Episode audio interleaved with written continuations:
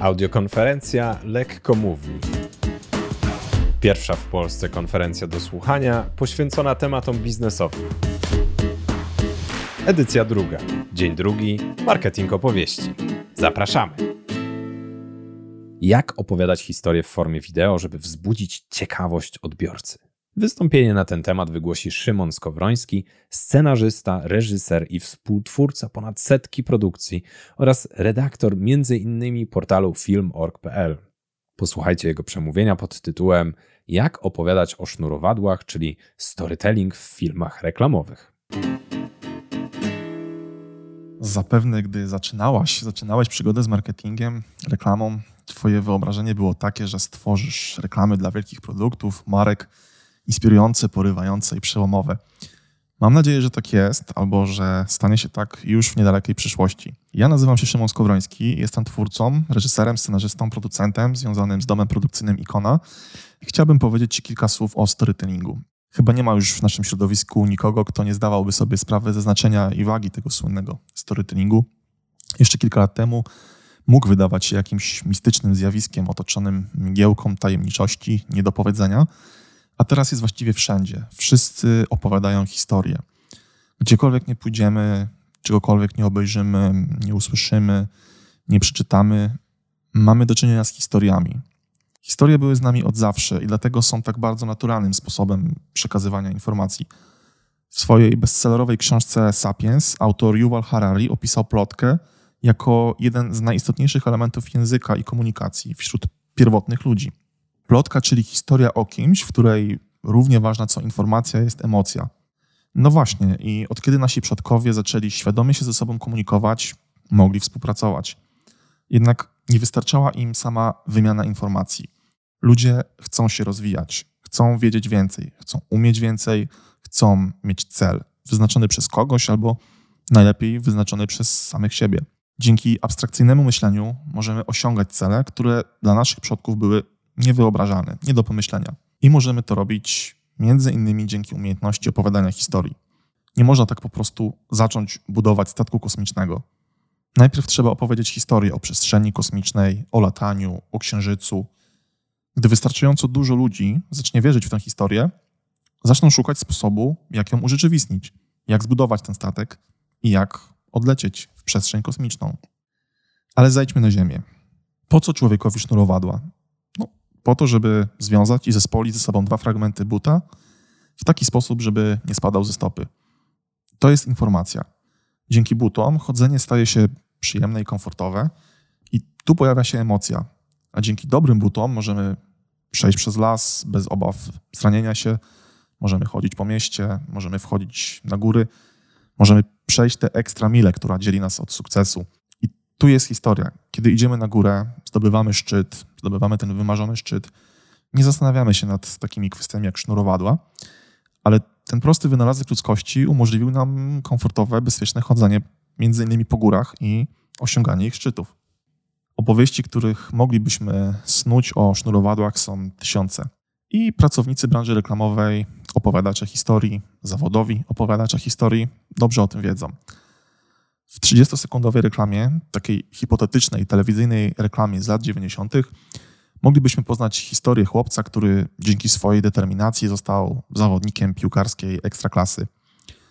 Jego historię moglibyśmy poznać z perspektywy setek par butów i dwóch setek par sznurowadeł, które towarzyszyły chłopcu w tej drodze na szczyt. Nikt im nie podziękował, nie odebrały pucharu, nie pisano o nich w prasie. To znaczy, no właśnie, pisano. Losy naszego chłopca są historią, są inspiracją, a producent sznurowadeł mógłby opowiedzieć tę historię. Amerykańska Akademia Filmowa przyznaje Oscary. W Polsce Oscary aktorskie określa się jako rola pierwszoplanowa i drugoplanowa. W oryginale są to leading role i supporting role. Supporting, czyli rola wspomagająca. W naszym filmie, w naszym wielkim hicie, sznurowadłom należałby się Oscar za rolę wspomagającą za udział w wielkiej historii, która mogłaby się wydarzyć tylko dlatego, że mały chłopiec włożył kiedyś na stopy piłkarskie buty i zawiązał je sznurowadłami. Oczywiście jest to przykład grubymi nićmi szyty, nie jest to najbardziej zniuansowana ani subtelna reklama, jaką można obejrzeć albo jaką można wymyślić. Natomiast chciałbym zwrócić Twoją uwagę na w moim odczuciu najważniejszy aspekt storytellingu, jakim jest perspektywa. Gdy czytasz, słuchasz lub oglądasz jakąś historię, jakąś opowieść, odbierasz ją z czyjejś perspektywy. Autor założył sobie, że opowie ją z punktu widzenia jakiejś konkretnej postaci. Oczywiście są też narracje polifoniczne, które zderzają ze sobą różne perspektywy, ale to dobrze, to, to jest jeszcze ciekawsze. Nawet jeżeli bohaterów i perspektyw jest wiele, to nadal pojedyncze sceny, rozdziały lub akapity historii opowiadane są z perspektywy jednej konkretnej osoby.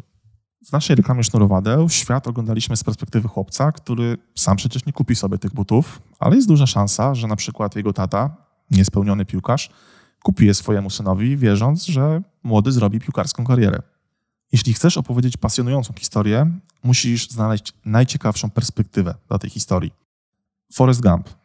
Nie byłby nawet w połowie tak ciekawy, gdybyśmy słyszeli o nim i jego przygodach z perspektywy jego samotnej matki, która by opowiadała historię Foresta, swojego wyjątkowego syna, siedząc w wielkim domu gdzieś w Alabamie. To dlatego, że jesteśmy przy bohaterze i przeżywamy z nim wszystkie te wspaniałe przygody, możemy poznać jego perspektywę na, na rzeczywistość i nauczyć się czegoś mądrego o świecie. No, a z drugiej strony, gdybyśmy mieli na przykład poznawać historię pierwszego lotu na Księżyc tylko i wyłącznie z perspektywy Armstronga, mogłoby nas ominąć wiele arcyciekawych wydarzeń związanych chociażby z budową odpowiednich instrumentów, aparatury badawczej, narzędzi, z planowaniem całej tej misji. Oczywiście nie chodzi o to, że historia astronauty jest nieciekawa, po prostu do momentu wejścia do rakiety Apollo kilka miesięcy spędził on na bardzo powtarzalnych, monotonnych czynnościach. Towarzyszenie tylko i wyłącznie jemu mogłoby nie do końca zaspokoić naszą ciekawość.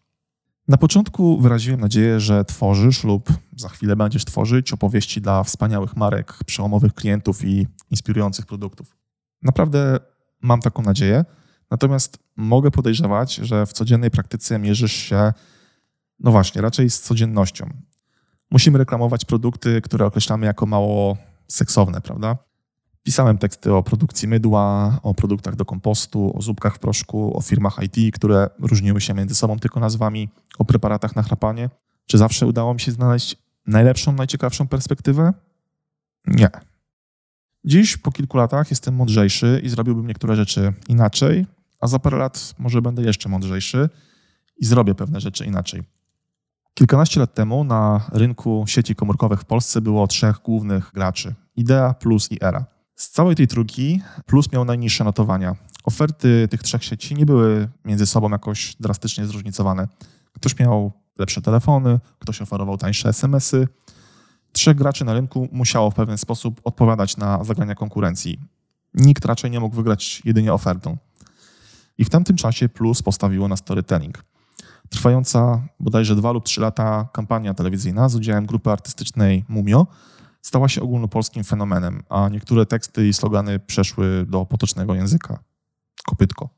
Te reklamy były znakomicie pomyślane, świetnie napisane, genialnie zagrane, lekkie, przyjemne, interesujące, zgrabne. No, można o nich naprawdę mówić wiele rzeczy, same superlatywy i wszystko to jest prawda. Napisałem o nich 130 stron pracy dyplomowej, znam je wszystkie, jestem trochę psychofanem, przyznaję, ale wiem, że nie jestem osamotniony. Jednak lata temu, podczas pisania tej pracy dyplomowej, ani nawet jeszcze kilka lat temu, nie zdawałem sobie sprawy z pewnej dosyć oczywistej kwestii. Mianowicie reklamy Plusa z Mumio oferowały nową perspektywę. Bohaterami spotów reklamowych byli sprzedawcy. Sprzedawcy, którzy oferują nam umowy telefoniczne na dwa lata, raty na telefon, konieczność doładowywania karty, opowiadają nam o karach umownych. No, niekoniecznie traktujemy ich jako przyjaciół, prawda? 15 lat temu ubrani w oficjalne barwy swoich marek, poważni, nastawieni na sprzedaż jak najwięcej liczby produktu, kojarzyli się trochę jak bankowcy albo akwizytorzy. Trzeba było z nimi porozmawiać, trzeba było ich wysłuchać, trzeba było coś od nich kupić. Agencja PZL z kreatywnym Iwo Zaniewskim zaproponowała Plusowi całkowicie nową perspektywę. Opowiedzieli o swojej ofercie nie z perspektywy klienta, lecz z perspektywy sprzedawcy, pracownika salonu, Ci sprzedawcy z salonów okazali się ciekawymi, ekscentrycznymi ludźmi, których aż chciałoby się poznać. No, mało tego, czasem reklamy te pokazywały, jak pracownicy muszą użerać się z klientami. Po kilku miesiącach czekało się na nowe reklamy Plusa, prawie tak jak dzisiaj czeka się na nowe odcinki serialu. Ciekawe, co tam nowego wymyślą. Wizyta w salonie Plusa przestała ludziom podświadomie kojarzyć się z jakąś bankową procedurą. Wszystko to zaczęło być odbierane nieco inaczej, weselej, swobodniej. Sprzedawcy mieli okazję do sympatycznego smalltalku, klienci nie musieli obawiać się zadawania głupich pytań, bo znali to wszystko z reklam. Ta umowa kupna sprzedaży została trochę odczarowana. Wizerunek Plusa się poprawił, wyniki Plusa też się poprawiły, wysunęli się na prowadzenie. Oczywiście nie był to efekt tylko i wyłącznie tych reklam, bo było to działanie wizerunkowe, ale wyniki tej kampanii były zadowalające, może nawet więcej niż zadowalające, były rewelacyjne. W ostatnich latach y, dużo wolnego czasu spędzałem analizując opowieści, głównie wizualne, chociaż nie tylko. W swojej codziennej pracy szukam inspiracji niemal wszędzie, natomiast te ostatnie lata były szkołą warsztatu. Mam nadzieję, że nie czujesz się rozczarowana, rozczarowany tym, że nie przedstawiam tutaj żadnych warsztatowych sztuczek, tajników pisania dobrych scenariuszy, żadnych praktycznych narzędzi. Nie robię tego celowo, bo znajdziesz się bez problemu w ciągu jednego wieczoru. Kursy płatne, kursy darmowe, YouTube'owe kanały, literatura, książki, wywiady z wybitnymi twórcami. Nie czuję się ani mądrzejszy, ani bardziej kompetentny od nich. Jeżeli chcesz poznać teorię tworzenia reklamy filmowej, zapoznaj się z książką Katarzyny i Nono Drogowiców, reżyseria filmu reklamowego. Jeżeli chcesz dokładnie poznać strukturę opowieści i dowiedzieć się, jak działa dobrze skonstruowany scenariusz, obejrzyj materiały na YouTubie związane z osobą Dana Harmona. Joseph Campbell, bohater o tysiącu twarzy, Chris Vogler, podróż autora, sprawdź stronę No Film School, przeczytaj dostępne na rynku książki, Biblię storytellingu, Robert Cialdini, literatury i materiałów jest naprawdę mnóstwo. Czytaj, dowiaduj się i sam sama decyduj, co cię przekonuje, a co nie. Niektóre rady będą się powtarzać, inne będą unikalne, niektóre uznasz za oczywiste, niektóre za kiepskie. Twoja praca to nauczyć się z nich korzystać i wybrać takie, które najbardziej Ci odpowiadają. Ja chciałbym zwrócić Twoją uwagę na perspektywę. Perspektywa to Twój target. Opowiadasz historię ludziom, których chcesz zainteresować swoim produktem lub swoją usługą. I bądź uważny, bądź czujna, bo czasem pierwsza instynktowna myśl wcale nie musi być tą prawidłową, tą najlepszą. Sprzedajesz walizki podróżne, część ludzi kupuje je, bo lubi opuszczać dom, a część, bo musi to robić. Kto jest Twoim targetem? Podróżnik i łowca przygód? A może rodzina pilota lub stewardesy, która czeka na ich powrót? Możesz napisać świetną, przemyślaną narrację, wpaść na kapitalne pomysły storytellingowe, a Twój pomysł nie zadziała, bo opowiesz historię nie tym osobom. Nie zaproponujesz im odpowiedniej perspektywy. Na kursie prawa jazdy, w którym uczestniczyłem kilkanaście lat temu, ktoś zapytał naszego wykładowcę, które znaki są najważniejsze. Ta pytająca osoba oczywiście sugerowała, że pewnie znaki zakazu. Instruktor odpowiedział tak. Jak jedziesz autostradą i wypiłeś kilka kaw i litr wody, to najważniejszy będzie dla ciebie znak informacyjny z literami WC. No właśnie, to wszystko zależy od perspektywy. Silnikiem, który napędza nasz świat, świat marketingowców, reklamowców są pieniądze. Wszystkie nasze problemy rozwiązałyby lepsze pieniądze. Prawda? Lepsze budżety, klienci chętni do wykupienia kolejnych usług, do płacenia za nasze pomysły, większe inwestycje i tak dalej, i tak dalej. Ale są na świecie ludzie, dla których pieniądze nie mają aż takiego znaczenia. Zakup samochodu, butelki 60-letniej whisky albo luksusowe czasy nie są dla nich problemem ani wyzwaniem finansowym, ale jednak nie jest tak, że te produkty lub te usługi nie potrzebują żadnej reklamy.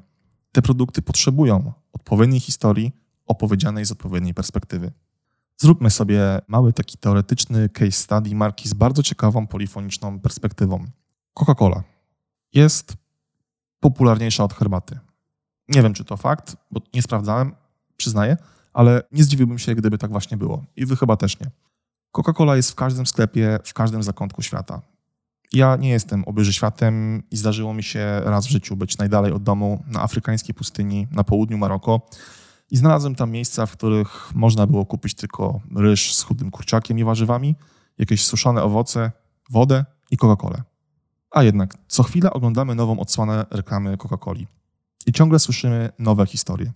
Coca-Cola opowiada nam historię najróżniejszych ludzi. Mieliśmy tam perspektywę małego dziecka, dla którego napój jest jakimś wyznacznikiem bycia cool.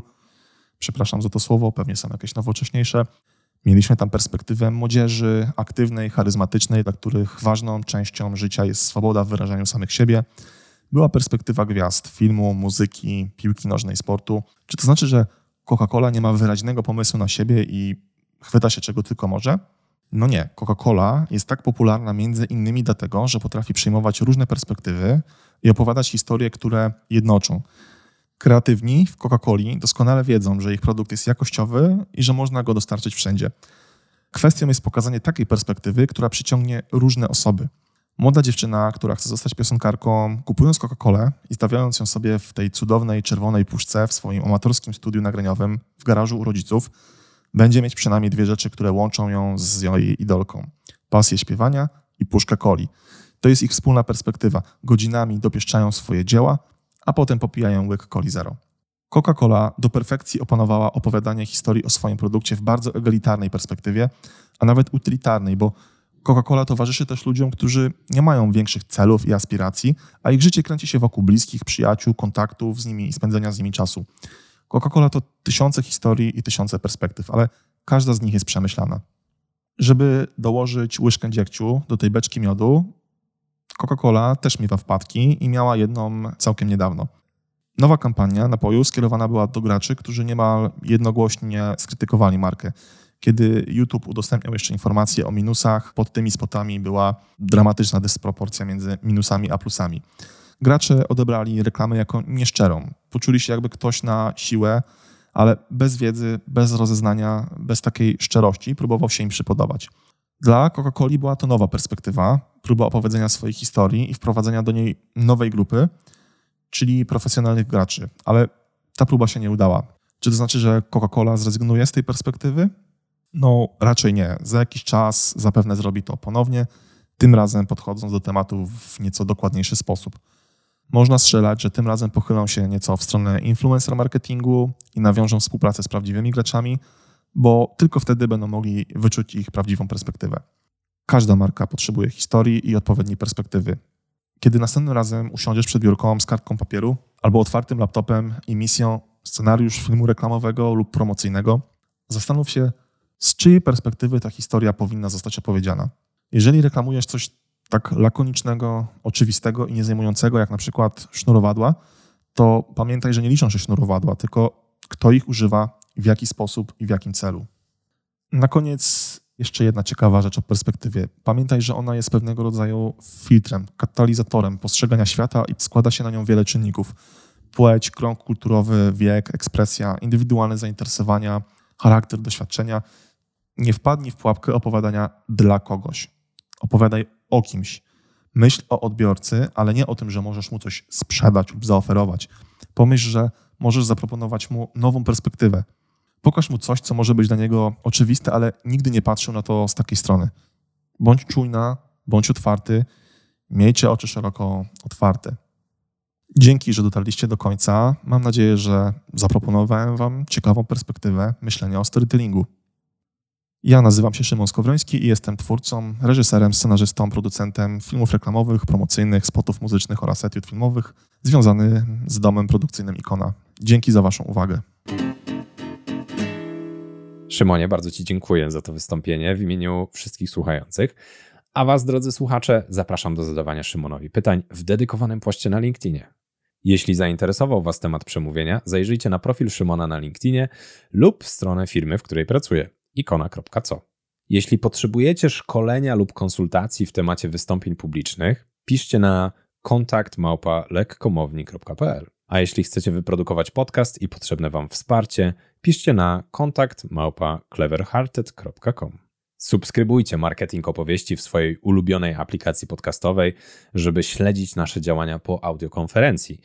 W podcaście znajdą się wywiady z różnymi osobami, które stosują marketing opowieści w swoich działaniach, więc warto, myślę, dowiedzieć się, czym będą chcieli się podzielić. Z kolei na stronie cleverhearted.com znajdziecie nasze webinary i informacje o tym, jak produkujemy podcasty dla naszych klientów. Wszystkie podane adresy e-mail i strony znajdziecie w opisie odcinka. Dziękujemy za wysłuchanie.